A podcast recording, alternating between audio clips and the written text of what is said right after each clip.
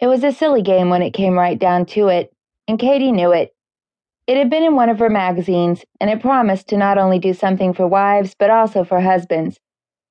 It turned out to be nothing more than a chick flick with dice and bright plastic tokens. She felt bad. The second honeymoon had been wonderful, but maintaining the intensity of their relationship, keeping the spark alive, had been a great deal more difficult than she'd expected. With the pressures for each of them at work and maintaining things at home, the sparks weren't flying at all like she'd hoped. She'd hoped the game would help a bit, create some romance in an instant sort of way, but it hadn't at all.